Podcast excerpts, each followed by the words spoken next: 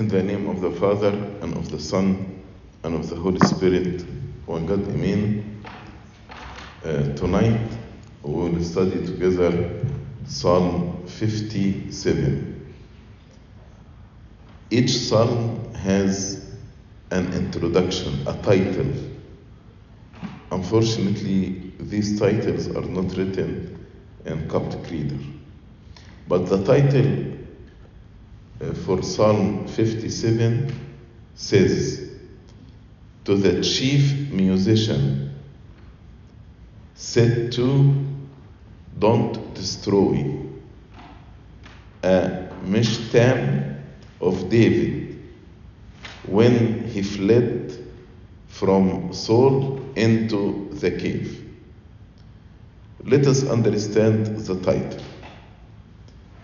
The title indicates that it was directed to the chief musician.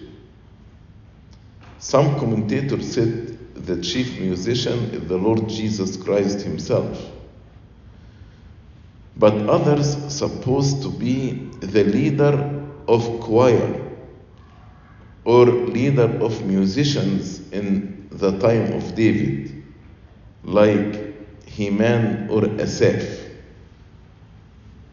Then it is said, said to do not destroy.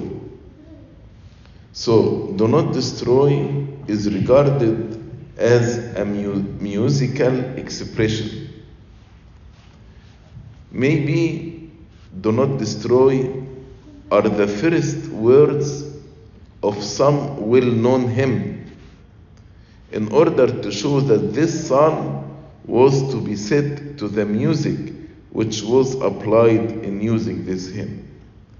Like, for example, when we say, This hymn is like hymn Rejoice, O Mary, said to Rejoice, O Mary, then means we will sing this hymn as we chant Rejoice, O Mary. Uh, other suggest that do not destroy is the tune of this psalm. David was in a cave, King Saul was chasing him, so he is saying, Do not destroy, protect me, O Lord. Mishtam of David, most of the commentators said Mishtam means gold. So, Mishtam of David means a golden psalm written by David. So, the quality of this psalm, like golden. Some said Mishtam means secret. Then, the occasion of the psalm, when he fled from Saul into the cave. We know this happened twice. When you read First Samuel, you will find that uh, David fled from Saul into a cave twice.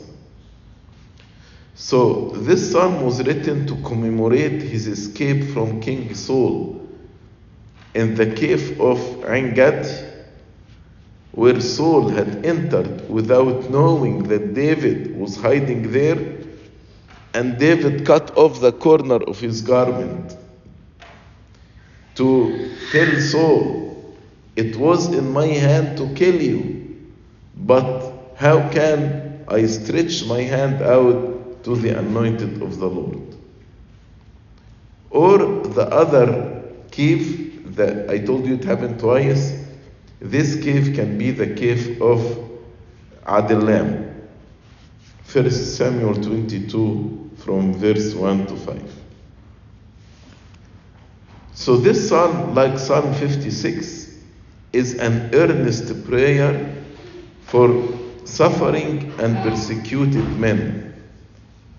So when we feel that we are persecuted or we are suffering, this psalm is one of the beautiful psalms that we can pray during this time. Also, it can be a prayer of a suffering nation or a suffering church. Even though David was hiding in a cave as King Saul was chasing him, he doesn't or he didn't write a psalm of complaint or blaming God. Rather, he glorified God as we will see.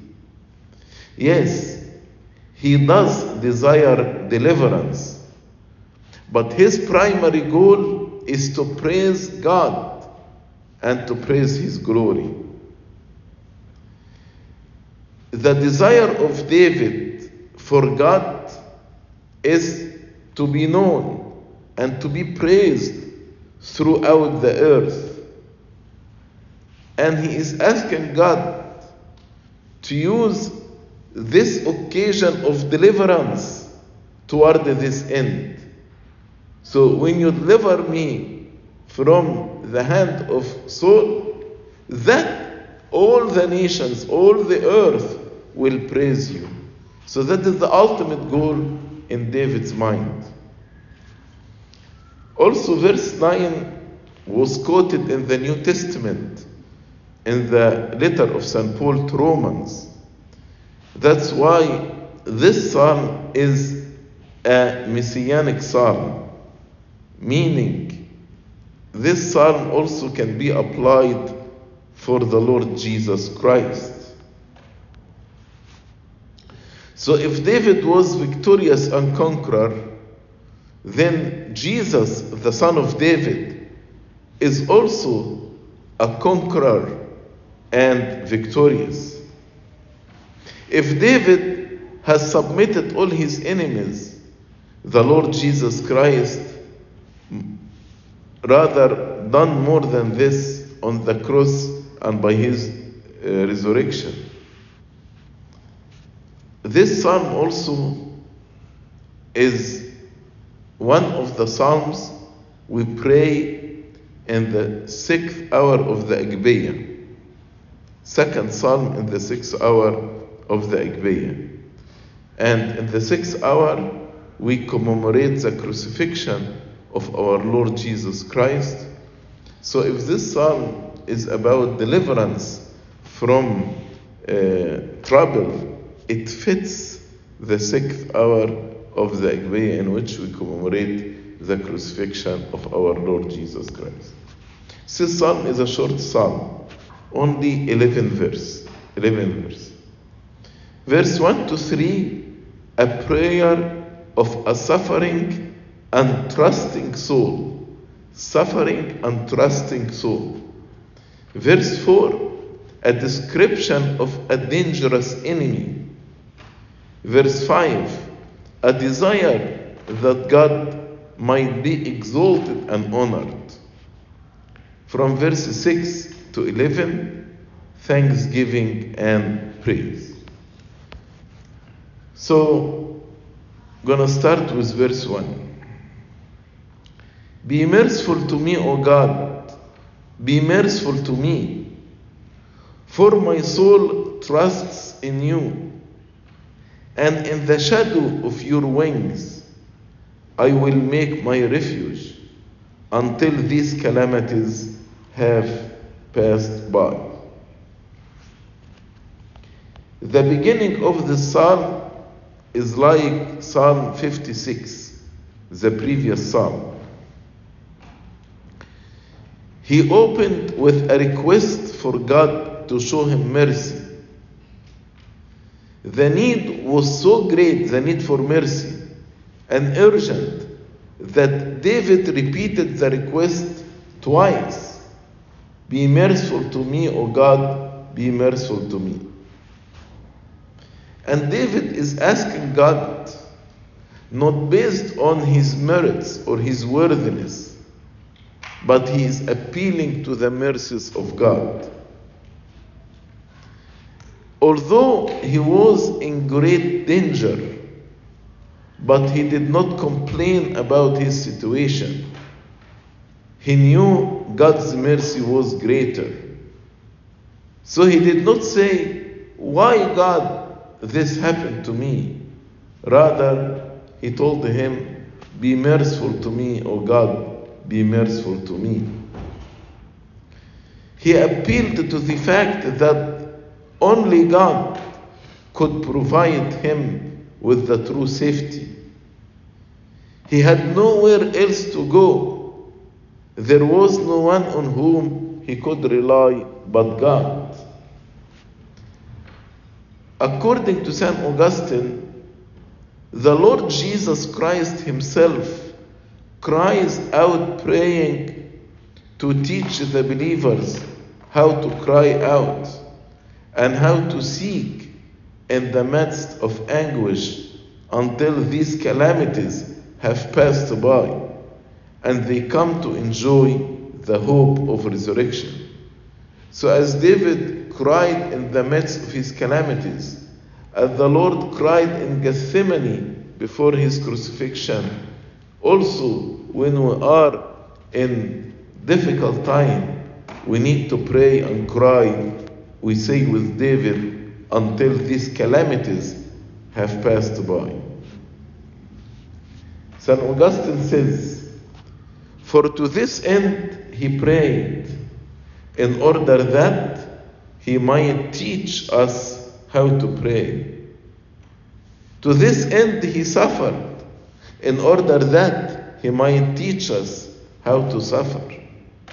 To this end he rose again, in order that he might teach us how to hope for rising again.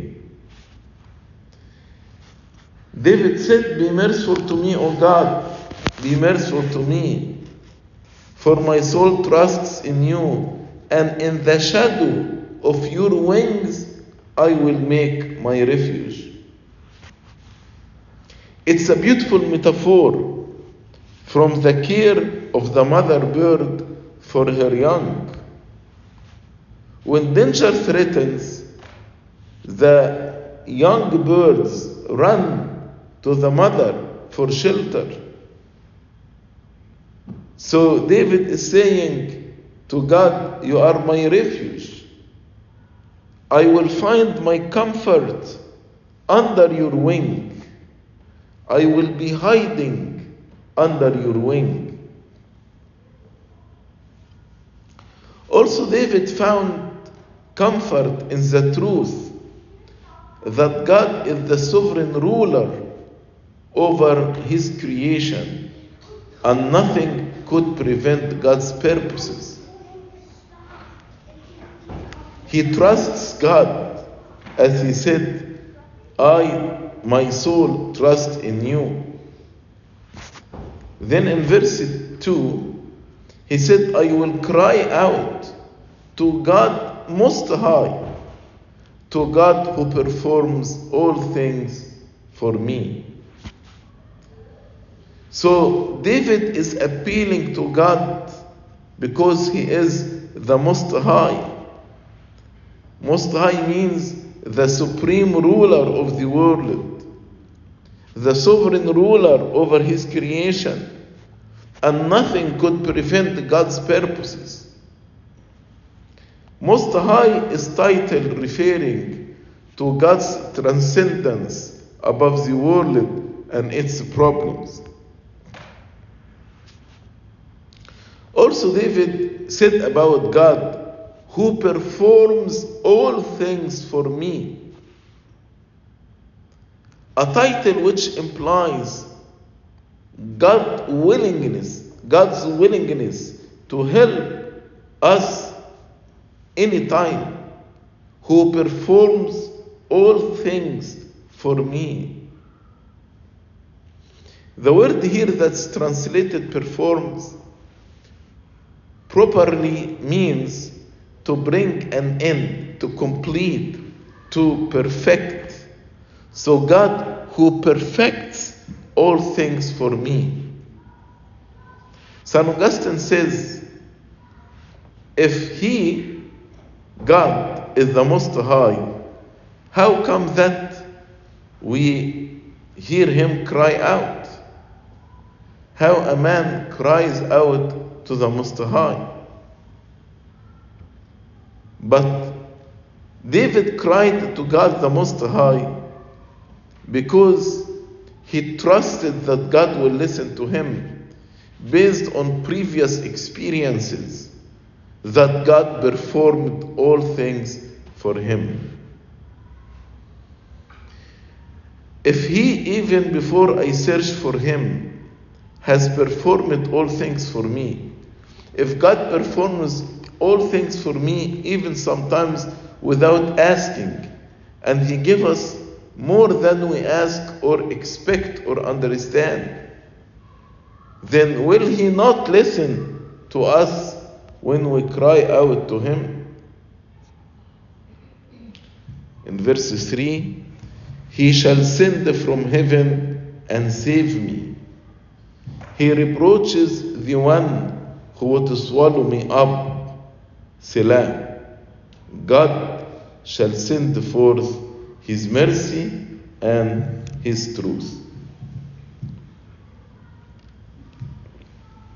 The psalmist did not say, He shall send from heaven and save me by an angel or by a miracle or by a storm. But he felt that help comes from God directly, and he was sure that it would come. He sends from heaven. He, God will certainly put to shame and reproaches those who would swallow me up, and he will deliver me from my enemy's rage. Knowing that God would intervene, as he said, He shall send from heaven and save me, demanded a pause for contemplation and reflection. That's why, after he said this, there is word Selah. Selah means pause for reflection. After he said, God will send from heaven and save me, he reproaches the one who would swallow me up. Then, after these words, we need to pause to reflect on the kindness, on the mercies, on the long suffering, on the justice of God. Selah.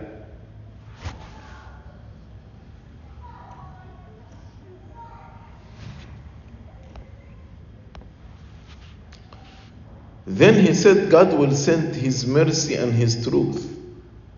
His mercy by saving David, God will manifest his mercy. His truth, his faithfulness to those who put their trust in him. He will show himself true to all promises that he has made. He made promises. So when he delivered David, then David will say, All his promises are true. He is the truth. But I want you to notice when he said, God shall send forth his mercy and his truth. The two terms, mercy and truth, came personalized, referring to a being, thus referring to the person of our Lord Jesus Christ in his deliverance and salvation for mankind. St. Augustine says, Christ himself we find to be both mercy and truth. Mercy in suffering for us, truth in judging us. By Christ, when sent forth, grace and truth occurred. As we read in John chapter 1, verse 14, and the Word, the Logos, became flesh and dwelt among us, and we beheld his glory, the glory as of the only begotten of the Father, full of grace and truth. So when he said, God will send grace and truth, or mercy and truth, is speaking about the person of our Lord Jesus Christ. Verse 4 My soul is among lions. I lie among the sons of men who are set on fire, whose, tooth, whose, whose teeth are spears and arrows, and their tongue a sharp sword. So, having expressed his dependence on God from verse 1 to 3, David described his dangerous situation with intense, clear, striking metaphors. He used the word in one verse, the word lions, fire, spears, arrows, and swords. So these words explain the intensity of emotion expressed by David. He had many reasons to believe his enemies were much more powerful than he is. In describing his great disadvantage, he hoped to appeal to the mercies of God. So David occupied the cave while around him people like lions surrounding him. That's why he said, My soul is among lions. The soul of Christ also was among lions when he was apprehended by a great multitude with swords and clubs that came with Judas to take him. He was among lions when Jesus was in the high priest's hall, where they spat in his face and beat him. He was among lions when he was in the common hall of Pilate, surrounded by the Roman soldiers. He was among lions when he was surrounded on the cross with the crowd of common people, priests, and elders who were reproaching him and challenging him. And so the souls of the believers are often among lions, persecuting men and Satan. And the principalities of Satan, who is compared to roaring lion, as St. Peter said, My enemy is like a roaring lion.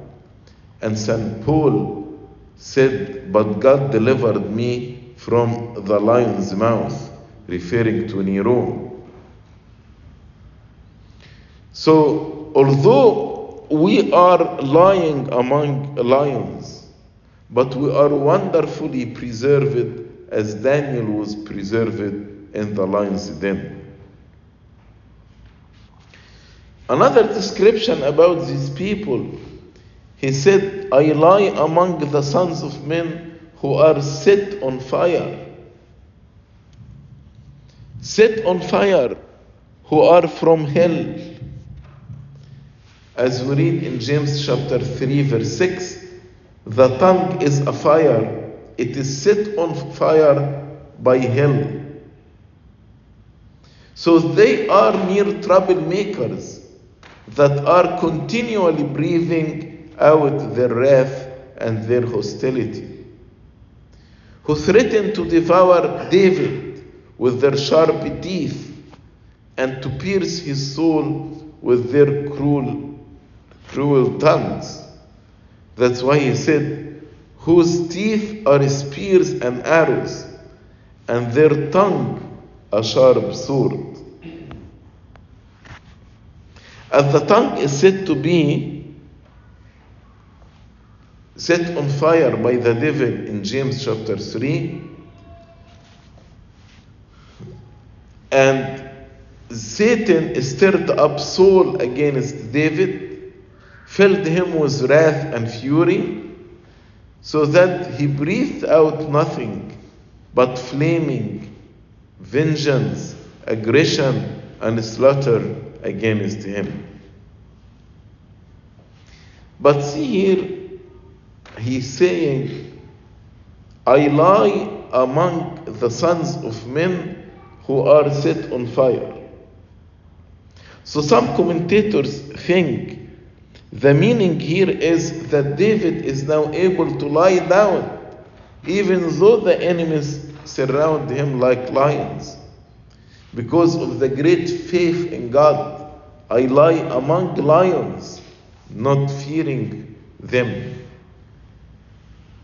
They believe that this is David describing the safety he is experiencing with God, such that he can be at rest even though surrounded by those who want to devour him.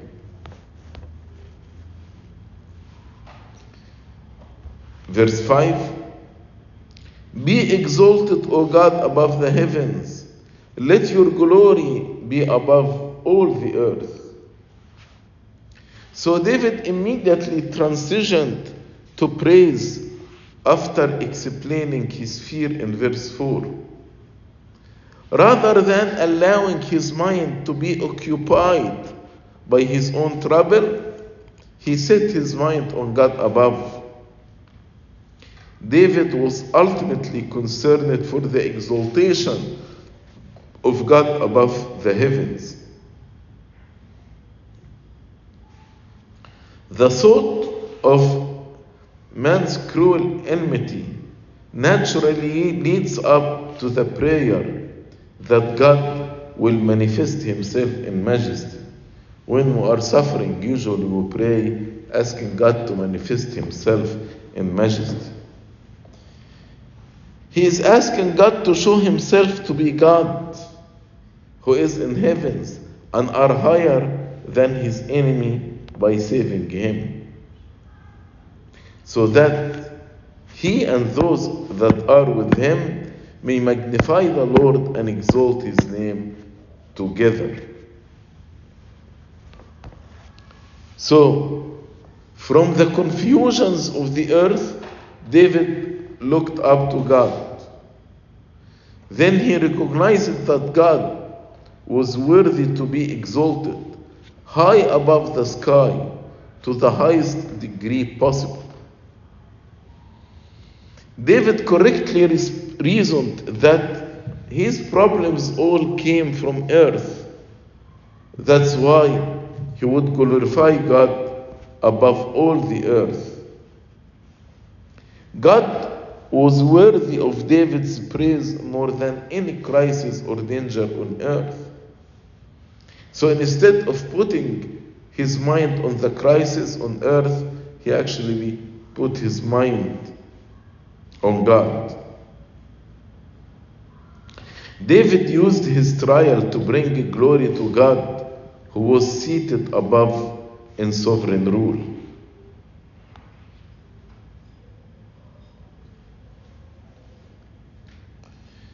Verse 6 They have prepared a net for my steps. My soul is bowed down.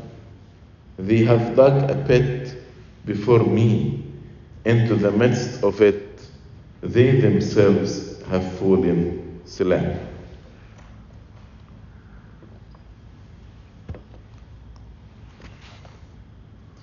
In verse 5, David's soul soared above the heavens. Now, in verse 6, he is back down, in danger of going into the pit his enemies prepared to trap him. David again expresses the danger he is facing, this time using the imagery of a trap that a hunter might use to entangle an animal's feet with a net. It denotes the deceitful ways used by King Saul and his men to get David into their hands. Also, we said this psalm can apply for the Lord Jesus Christ or for anyone who is suffering or persecuted for the name of Christ. So, the, David, the Pharisees consulted together how they might entangle Christ in his talk as if they want to make a trap to catch him. Whatever David might do, and whichever way he might turn, his enemies were ready to entrap him in some way or another. So the grief of David was so intense that David's soul was bowed down. They have prepared a net for my steps. My soul is bowed down. Also, the soul of Christ was bowed down when the sins of his people and with a sense of divine wrath because of them. He said, My soul grieves unto death. Also, the souls of the believers are often bowed down because of sin or because of Satan's temptation or various affliction and persecution and sometimes because of divine abandonment. Then he said, They have dug a pit before me. Into the midst of it, they themselves have fallen. So David did, said this with the anticipation of faith because he wrote this psalm before anything of deliverance happened at all.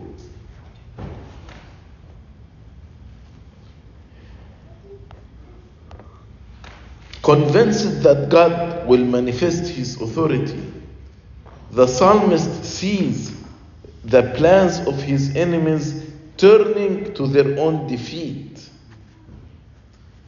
Saul hunted David, but David caught him more than one time and might have killed him on the spot. It had not yet happened, but he knew that it would happen, that his enemies will fall into the pit. Falling into the pit, whether in this life or next life, justice will be served. Those who plan evil will have evil befall them. St. Augustine says, For their persecuting Christ, when the Jews persecuted Christ, to Christ did no harm. Nothing happened to Christ. He rose from the dead. But to themselves, it hurt. So what they did to Christ, it hurt them. And do not suppose, brethren, that themselves alone has this befallen. But everyone that prepares a pit for his brother, it must needs be that himself fall into it. Verse, verse 6 end with Selah. Again, calling for people to quietly reflect on these truths that his enemies prepared a pit to catch David, but they have fallen into the same pit. Verse 7 My heart is steadfast, O God. My heart is steadfast. I will sing and give praise. So the psalm began with David twice appealing for mercy. Be merciful, O God, on me. Be merciful, O God. Now, David twice expressed his steadfastness in the Lord, his confidence in the Lord. Although he was alone in the cave and troubles around him from behind and ahead, but he was able to let his heart to be steadfast to God. Yes, he was ready to be bowed to bow down. But now he has through God's grace conquered his fears and is fixed in the steadfast belief of God's promises. Knowing that God would carry him through another trial, he became more interested in proclaiming the God he knew rather than the fear he felt. He, he has a full assurance of his merciful help, God's merciful help. And the steadfast heart leads to a singing heart. A steadfast heart leading to a single heart, a singing heart. That's why he said, My heart is steadfast, O God, my heart is steadfast. I will sing and give praise. In a spiritual sense, a heart fixed and established is one that's assured of its salvation by God, rooted and grounded in the love of God, firmly built on the foundation which is Christ, and is unmoved from the hope of the gospel and its doctrines by whatsoever he would the world offers. So, if my heart is steadfast, I will be confident in my salvation, rooted and grounded in the love of God the Father. He wants my salvation. Firmly built on the foundation, Christ is the cornerstone, and is unmoved based on the hope of the gospel and its doctrines by whatsoever the world offers.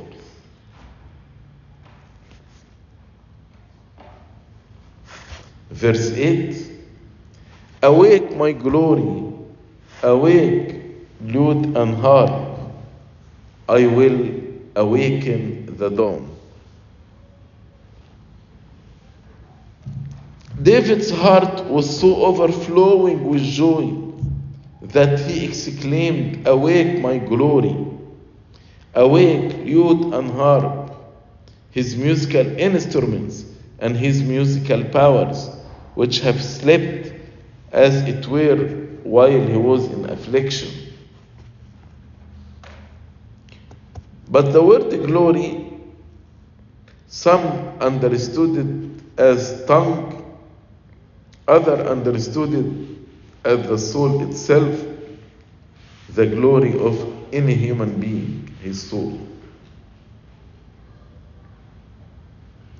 David had been in great distress. His soul was bowed down. He had hung his harp upon the willow, as we read in Psalm 136. But now he calls upon his soul to stir up himself to, to the work of praise. Many fathers think that the lute and harp are symbolic meaning referring to the believer's body, talents, energies that awake to, to the praise and glory of God. St. Jerome says, Awake, my glory, awake. Let this be our thought. The reference here is to the glory of the Savior that the apostles have perceived in the humanity of his body and saw by keen eyes not what is visible but what is hidden in the body. So when we read awaken my glory, my glory according to Saint Jerome refers to the soul. And the glory that was seen in the Lord Jesus Christ. The apostles around the Lord Jesus Christ, they saw the glory not in a visible way, but hidden in the body of Christ. They felt they felt his glory.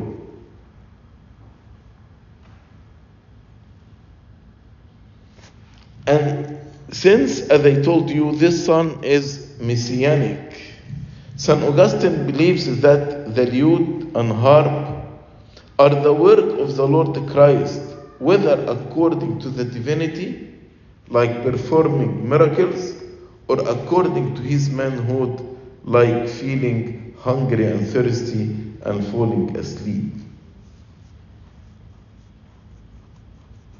So, according to St. Augustine, this verse proves the divinity and humanity of our Lord Jesus Christ, which are united together without mingling, without confusion, without alteration, to the end of the age of this unity.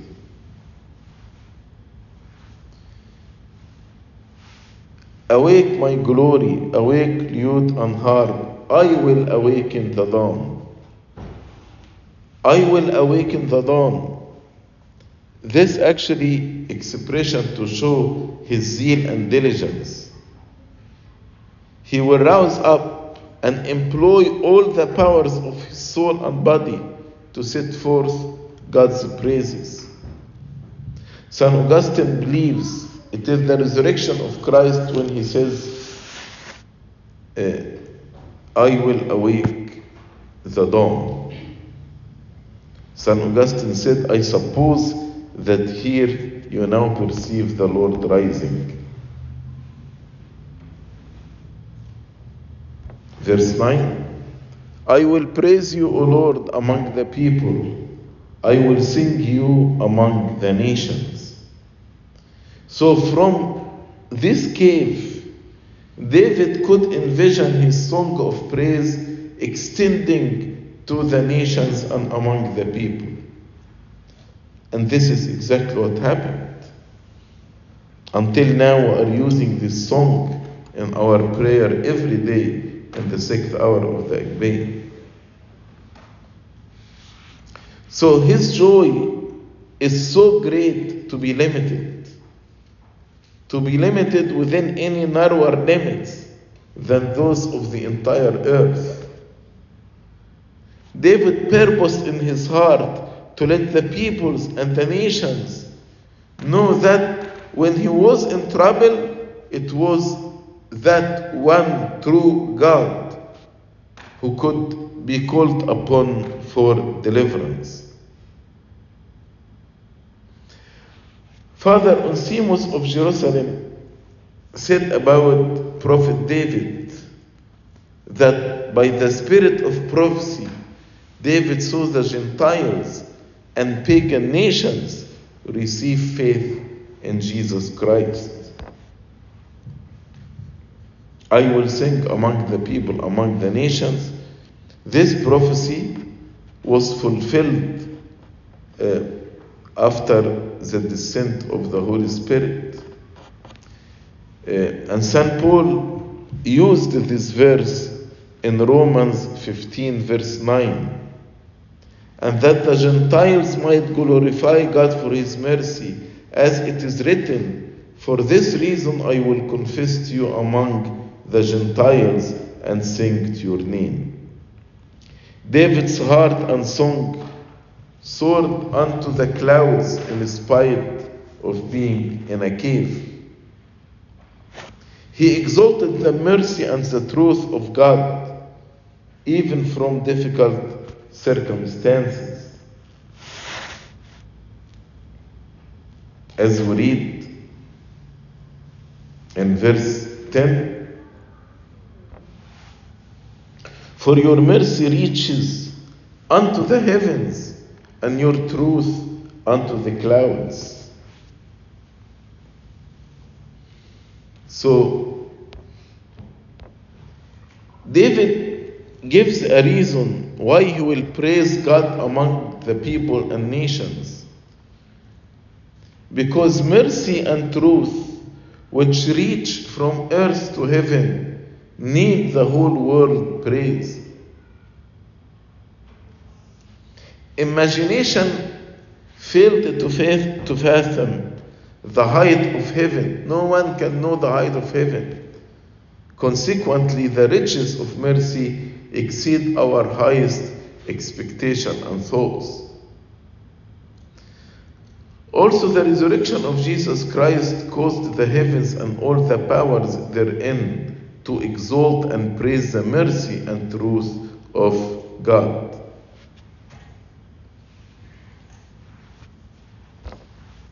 Verse 11 Be exalted, O God, above the heavens. Let your glory be above all the earth. That's the last verse. So the psalmist concluded fittingly with the repetition of verse 5. Yeah, verse 11 is a repetition of verse 5. He now looks beyond his own immediate needs and he is looking to the perfect universal sovereignty of God, which is the final goal of hope. The God who made heaven and earth is the God who is to be exalted above the heavens and earth. It is important to remember that David's circumstances did not change when he put the conclusion of the psalm. He's still in cave, lying among the lions. Yes, he was delivered from the immediate danger in Gath, but a cave was a long way from the throne of Israel which God had promised him. I want you to notice that David did not wait for his circumstances to change before praising God. He did not say, When circumstances will change, I will praise Him. We can see the freedom of David's, spirit. He saw the deliverance before it happens and praised God before it, it was fulfilled. Though in a cave, his soul glorified God above all the earth.